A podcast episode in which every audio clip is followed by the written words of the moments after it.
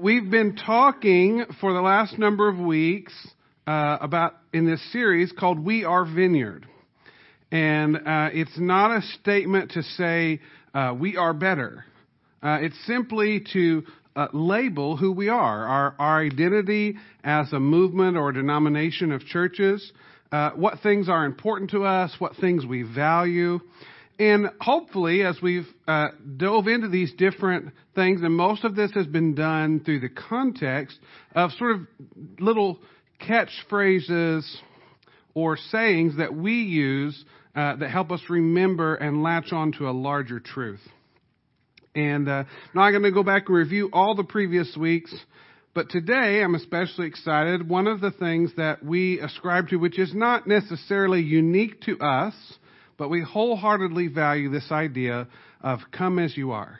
We just sang the song, Come as you are. Jesus accepts us uh, wherever we're at on our spiritual journey.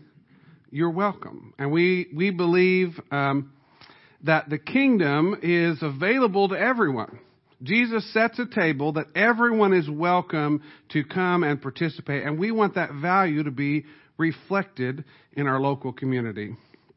Before I jump too far in uh, to the actual message, I want to start by sharing a, a brief video clip here in just a moment, but I'm going to set this up for you.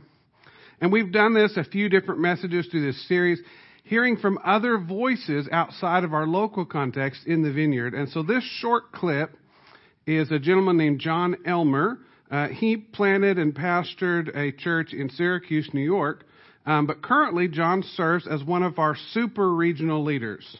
Now, we kind of joked about the title. We think that they should maybe all have capes. But if you weren't aware, uh, Vineyard across the USA is divided up into different regions. We are part of the Midwest Central region, which encompasses uh, the majority of about five states.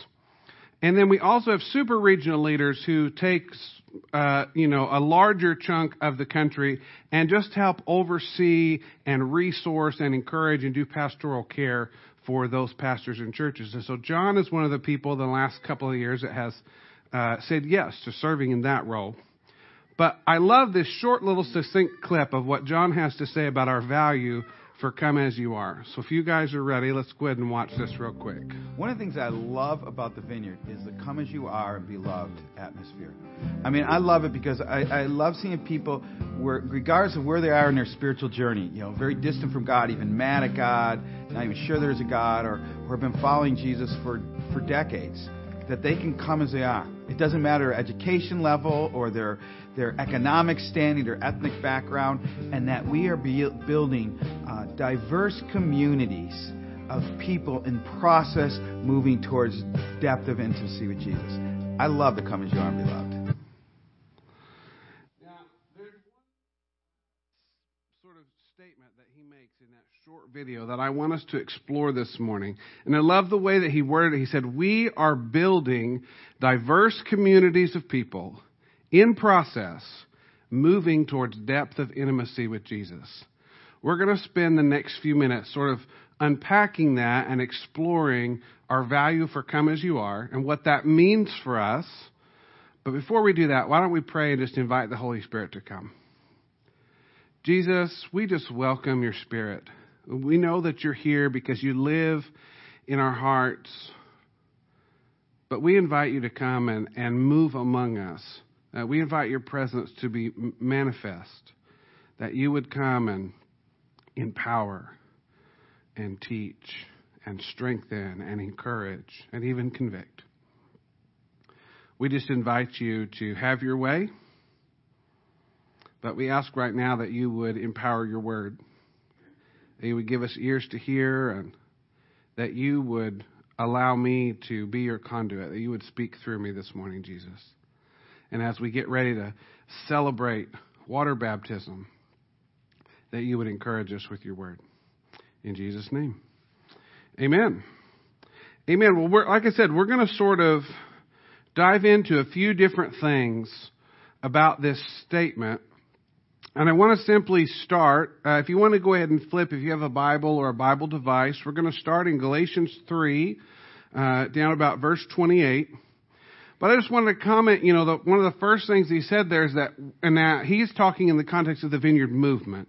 As a movement, we are building diverse communities. Well, I thought about that, and we have a, a, our, our own contextualized value for diversity here in this local body. But I wanted to simply say we never want to have diversity just for diversity's sake, right? There needs to be a strong why. And as I pondered this and I thought about this, I think for us, our, our desire behind that is simply that we want to reflect the reality of both the kingdom and our local community. In other words, if Jesus sets a table that everyone is welcome to come and, and participate and taste of the kingdom, we want to reflect that in the way that we do church, in the way that we serve our community, that we don't get so caught up in uh, one certain cultural norm or something that, that those who look different than us, who think different than us, uh, are not able to participate let's go ahead and jump uh, to Galatians 3 that I just mentioned, verses 28 and 29. These will be on the screen for you if you want to follow along. I'm reading particularly this time from the message translation. It says, In Christ's family there can be no division into Jew and non Jew, slave and free, male and female. Among us, you are all equal. That is, we are all in a common relationship with Jesus. Notice that that's the that's the commonality. That's the thing that that we can unify around. Also, since you are Christ's family, then you are Abraham's famous descendant heirs according to the covenant promises. Now, I also feel important to say when we talk about this, we're not talking about uh, conformity or uniformity culturally. We're not trying to erase cultures and say that we should all act and behave the same or have the same experiences.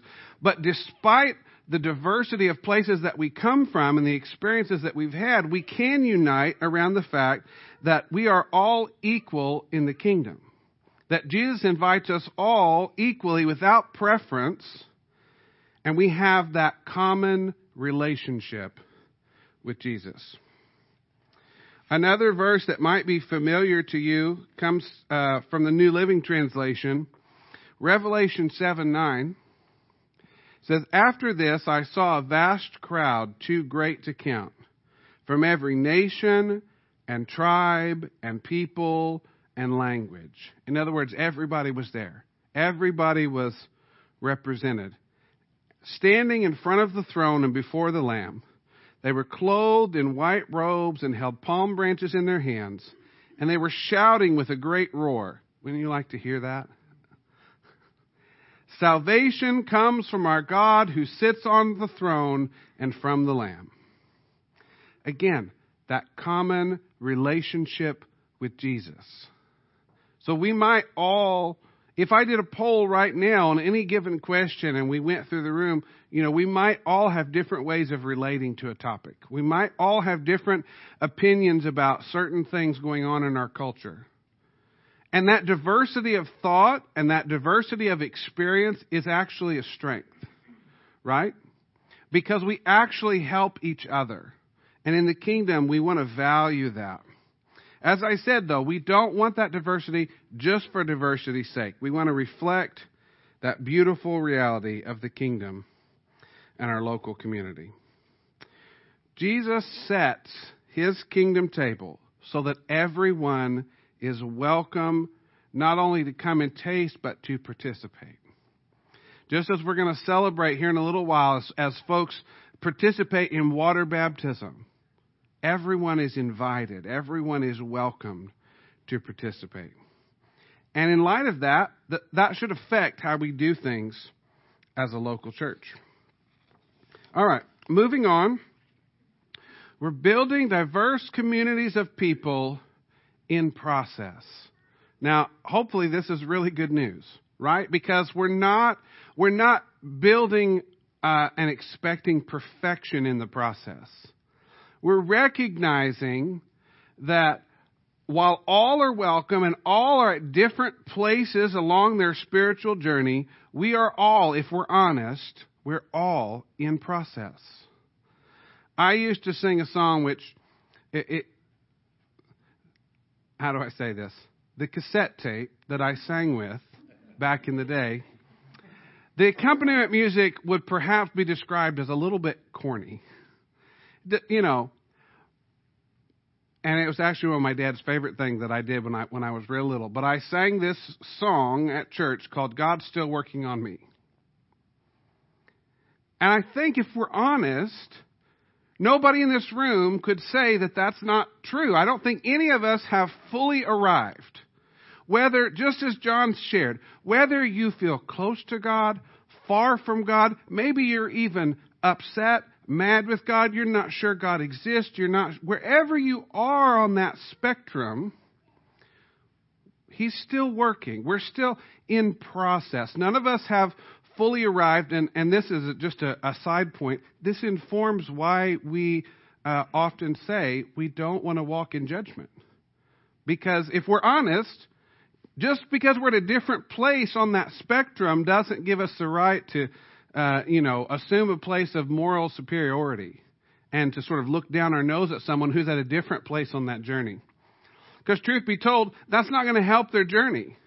Right? If, if, if what we're doing in partnering with Jesus in the kingdom is to help people take steps getting closer and closer to Jesus, we can't assume a position of, of judgment. We need to assume the same position that Jesus did of, of mercy of grace, of loving understanding, of seeing people the way that He sees them. All right. We are people in process. 1 Thessalonians 5, again, this is from the message. Uh, I just love the wording of this. May God Himself, the God who makes everything holy and whole, make you holy and whole. In other words, put you together spirit, soul, and body. Remember, we talked before about holistic healing. It's not just physical, it's spirit, soul, and body set to right. Going on, and keep you fit for the coming Master Jesus Christ. The one who called you is completely dependable. If he said it, he'll do it. Now, I want you to notice here that the assignment for the work of, of making you whole and holy, that finger is not pointed at you. It's saying, may God Himself do it. It is God's work in us that enables transformation to happen. If you're not happy with where you're at in your life, it's not entirely in your power to change it. Now, we need to partner with. We need to take responsibility for our choices. We need to say yes to God, but we can't complete the transformation on our own. We need to open ourselves up and allow God to do that work. If we are people in process, God should be the one ordaining the process. I heard this illustration uh, one time, you know, if you understand uh, winemaking, especially now, I'm not talking in sort of a, a modern, mass-produced ways, but when you know when they used to they put all the grapes in the barrel and literally stomp them, like that's a messy process. But that's required in order to get to the final product to to make the wine. Well, I, I heard a, a pastor talk one time about this idea that if you're not willing to let God take you through a process in secret, then sometimes things are going to happen in public. And all, all, all, she meant by that was that we need to open ourselves up to God in intimate relationship and be willing to let Him speak into us and, and, and guide us and, and lead us and transform us so that we become more like Him, so that we develop the character of Christ, the mind of Christ. Because if we don't submit ourselves to that process, especially for those of us who are in ministry, then, then the spotlight that's meant to elevate Him will end up crushing us. Because if we've not allowed that, that crushing to happen in private, then sometimes we will get crushed in public. And, and I don't think any of us desire that. So we need to open ourselves up to the process that God has us in. And it can be painful. You know, when God starts poking around and, and saying, hey, you know, uh, this isn't really the way I designed you in this area. Why don't we change that, that behavior or, uh, why don't we work on building up that integrity or, or, or strengthening those, uh, those muscles? It's not always a comfortable process. But again, we need to be, remember that, that we're all in process. You know, it often feels like, well, I'm probably the only one dealing with this. It is unique to you, but we're all in that same process. We are people in process. Galatians, uh, also chapter 5, if you'd flip over there or follow along on the screen. What happens when we live God's way? He brings gifts into our lives. We've talked about this before. And much the same way that fruit appears in an orchard, things like, these are the gifts he's, he's sort of spelling out. Things like affection for others, exuberance about life, serenity. We develop a willingness to stick with things, a sense of compassion in the heart, and a conviction that basic holiness permeates things and people. In other words, the goal of this process is to get these gifts into your innermost being so that you can walk in them. If you're, if you're struggling, I've shared with you before, uh, in earlier, now I'm not saying I'm immune to it now, right? Because I'm still in process. But at earlier points in my journey, I have struggled significantly with the problem of anger. How many, how many can relate to that? That, you know, when, when things aren't a certain way or that wasn't done right or I wasn't heard, we, we can rise up in anger. We can raise our voice to try to be heard because we feel like we're not being heard. Well, if you're struggling with that or any other emotion, that's what these gifts are for. It says things like affection for others. Do you have people in your life that are hard to have affection for? Now, I've, I've, told you before, Brittany and I often call some of these folks opportunities to grow in grace. God is going to make sure that there are some opportunities to grow in grace in your life. And one of the things that I've learned is it's not always praying in agreement with Him to say, get these people out of my life. It's not. It's an opportunity to say, because think about this. Do you think that Jesus had irritating people in his life? Do you think, like, just read the Gospels. He didn't, I mean, if we're talking about this in a natural physical sense, like, the path, it didn't end real well. Like, now, now we know the meaning behind that, and we're grateful. But it wasn't an easy road to walk. And people were a big part of that. People sometimes get it wrong. Can we love them anyway? Jesus did. Hanging from the cross at, at, at the pinnacle of his suffering and strife. Forgive them, Jesus. They don't know, forgive them, Father. They, they don't know what they're doing. How often is that the thought that comes into our mind? And it's not even, you know, we, we might pray, oh, Jesus, help me forgive them. And, that, and that's a valid prayer. That's a valid prayer. But how often does it happen? And I'm being honest, probably not very often for me. Jesus, would you forgive them? Because if they knew who they were in you, if they knew how good you were, they, they, they wouldn't do this. They, they don't even know what they're doing. They're acting outside of the character that you've created them for. They're acting outside of your created design. And Jesus, my, my, my heart breaks, not because of the pain that I feel, and it's okay to feel that pain, but my heart breaks because I know that it's an indication that they've been touched by the kingdom of darkness, that they've been deceived and they've not fully realized who God is in them. We're all people in process, and we need to look at others not not as inconveniences, but as opportunities to help people take steps towards Jesus. That's the next part of this statement, where people in process moving towards depth of intimacy with Jesus. Now, you know, we use this language around here all the time that we want to take next steps. We're, we're not so concerned, it's not always so black and white as to say, well, are you in the club or are you out of the club? I, I don't know. O- only you can answer for yourself. Are you in relationship with Jesus? But for those of us looking right, it's not our job to measure and judge who's in and who's out. And the other trick is the enemy loves it when we think of this in terms of in and out. Because then it's like, well, once I'm in, then I'm good. I can like set the cruise control and I can coast. Because I'm in. I've got my fire insurance, if you will. You understand that analogy? And, and I'm good because I'm in. And Jesus says, no, we're, we're all in process.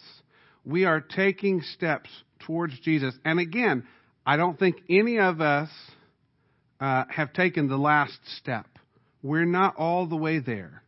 I, I, I don't know, uh, myself included, anybody in this room that for the last 24 hours has, has acted exactly like Jesus, walked out their life in, in total sinless perfection. If, if you have, let me know. Let me know. Behave in the back there.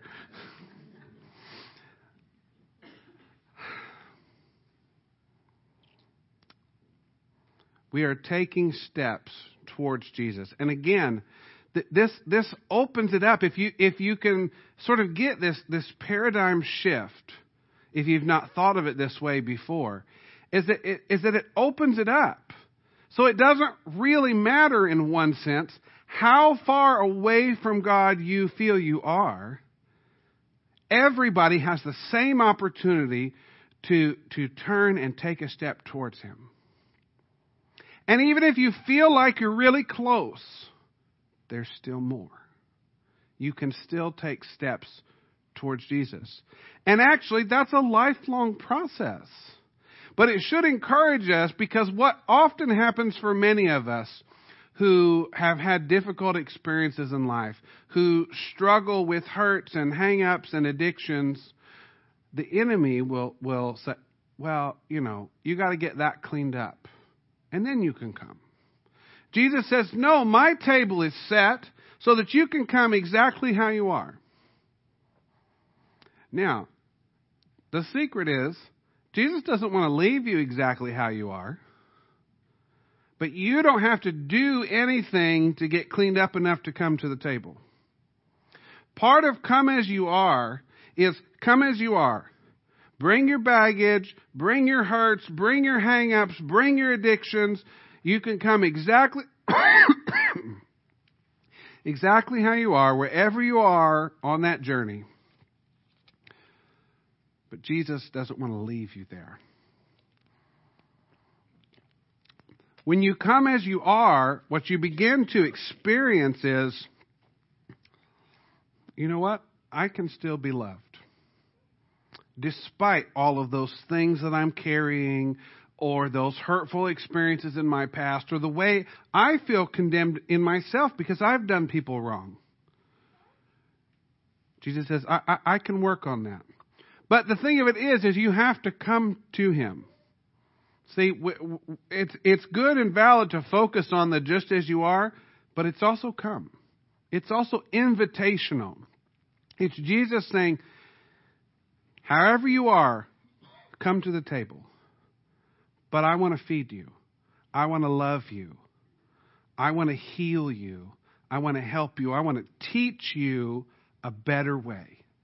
I want to help you walk the Jesus way. Maybe in your life, you're thinking to yourself, you know, I've tried to live my own way and it hasn't worked out real good for me.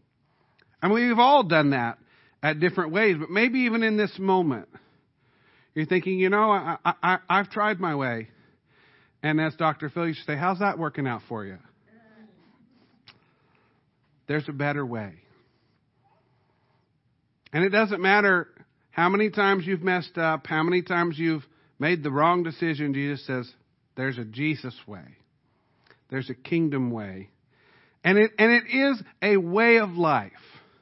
It's not about joining a club and checking off the boxes on the moral code checklist. It's a way of life that has room and grace for you to still be who you are made to be, to allow Jesus in that process. And, and you know, if I'm honest, I'm often I, I, slower than I would like to be in some of those processes, but that's okay too. There, there's no timeline on transformation. Jesus never gets tired and says, All right, I'm, I'm done for now. You know, I, I need to take a break. He is ready and willing and committed. As many times as you're willing to take another step towards Him and say, Yes, Jesus, to open yourselves up, He's ready and willing each and every time to keep transforming you. That's really what this good news of the gospel of the kingdom is all about. When the kingdom comes, things are different. When the kingdom comes into your life, you can be different. If you're not satisfied with your life, there's a better life and you can exchange it. Just as we're going to celebrate in this tank behind me today, folks are, are showing and identifying just as Christ died, I'm going under the water, signifying that I have been crucified with Christ. And as they come up out of the water, but I have also been raised to new life. The old is passed away, the new has come. It's a whole new life, and you can exchange it. You can exchange that old, tired, didn't work out for me life for a new life with Jesus in the kingdom. Now, one other thing that I want to point out before we wrap this up life in the kingdom is movement, not just membership. Jesus is often described as, as, as a river of life. Rivers move, still water stagnates. And we had to come in this morning and, you know, kind of skim and stir uh, the water here. Now it's fresh and warm and clean. But if we were to leave this here for another week or two untouched, it would not stay that way. But life in the kingdom is, is, is movement. So that's why another reason we can never say that we've, that we've arrived, that we've checked enough boxes. Now I've got my permanent membership card, uh, so my, my work is done. Now, maybe that wasn't the best analogy because we don't, we don't fall back out of the kingdom based on our behavior, right? Like, it, it, Jesus has unlimited forgiveness for those times where we mess up. But one of the things we need to think about is how do we relate when we mess up again?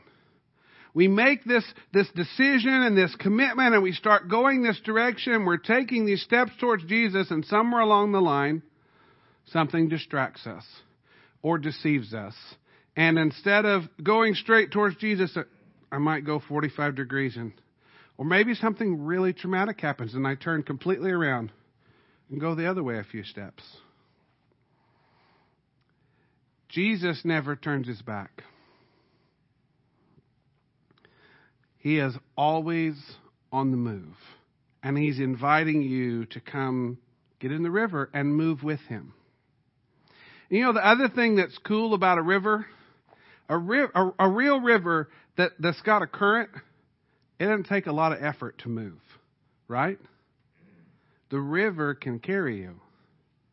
I don't know about you, but but for me, my my life before Jesus felt a lot more like hiking up a steep hill without enough water than going in a in, in a boat down the river.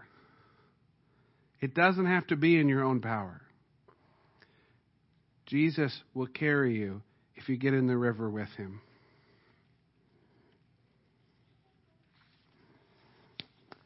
Simple question for you to ponder as we begin to wrap up this morning. Are you moving towards Jesus?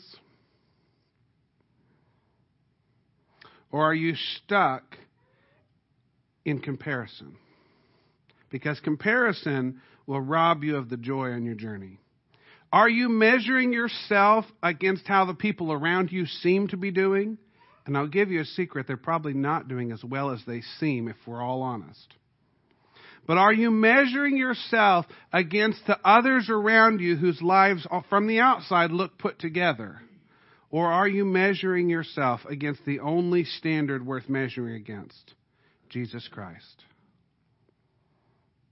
Are you moving towards Jesus? And really, friends, that's the only requirement. Now, we could get down into the nitty gritty details of a million different ways that that's contextualized and look, but it's really the only question that matters. Is your next step towards Jesus?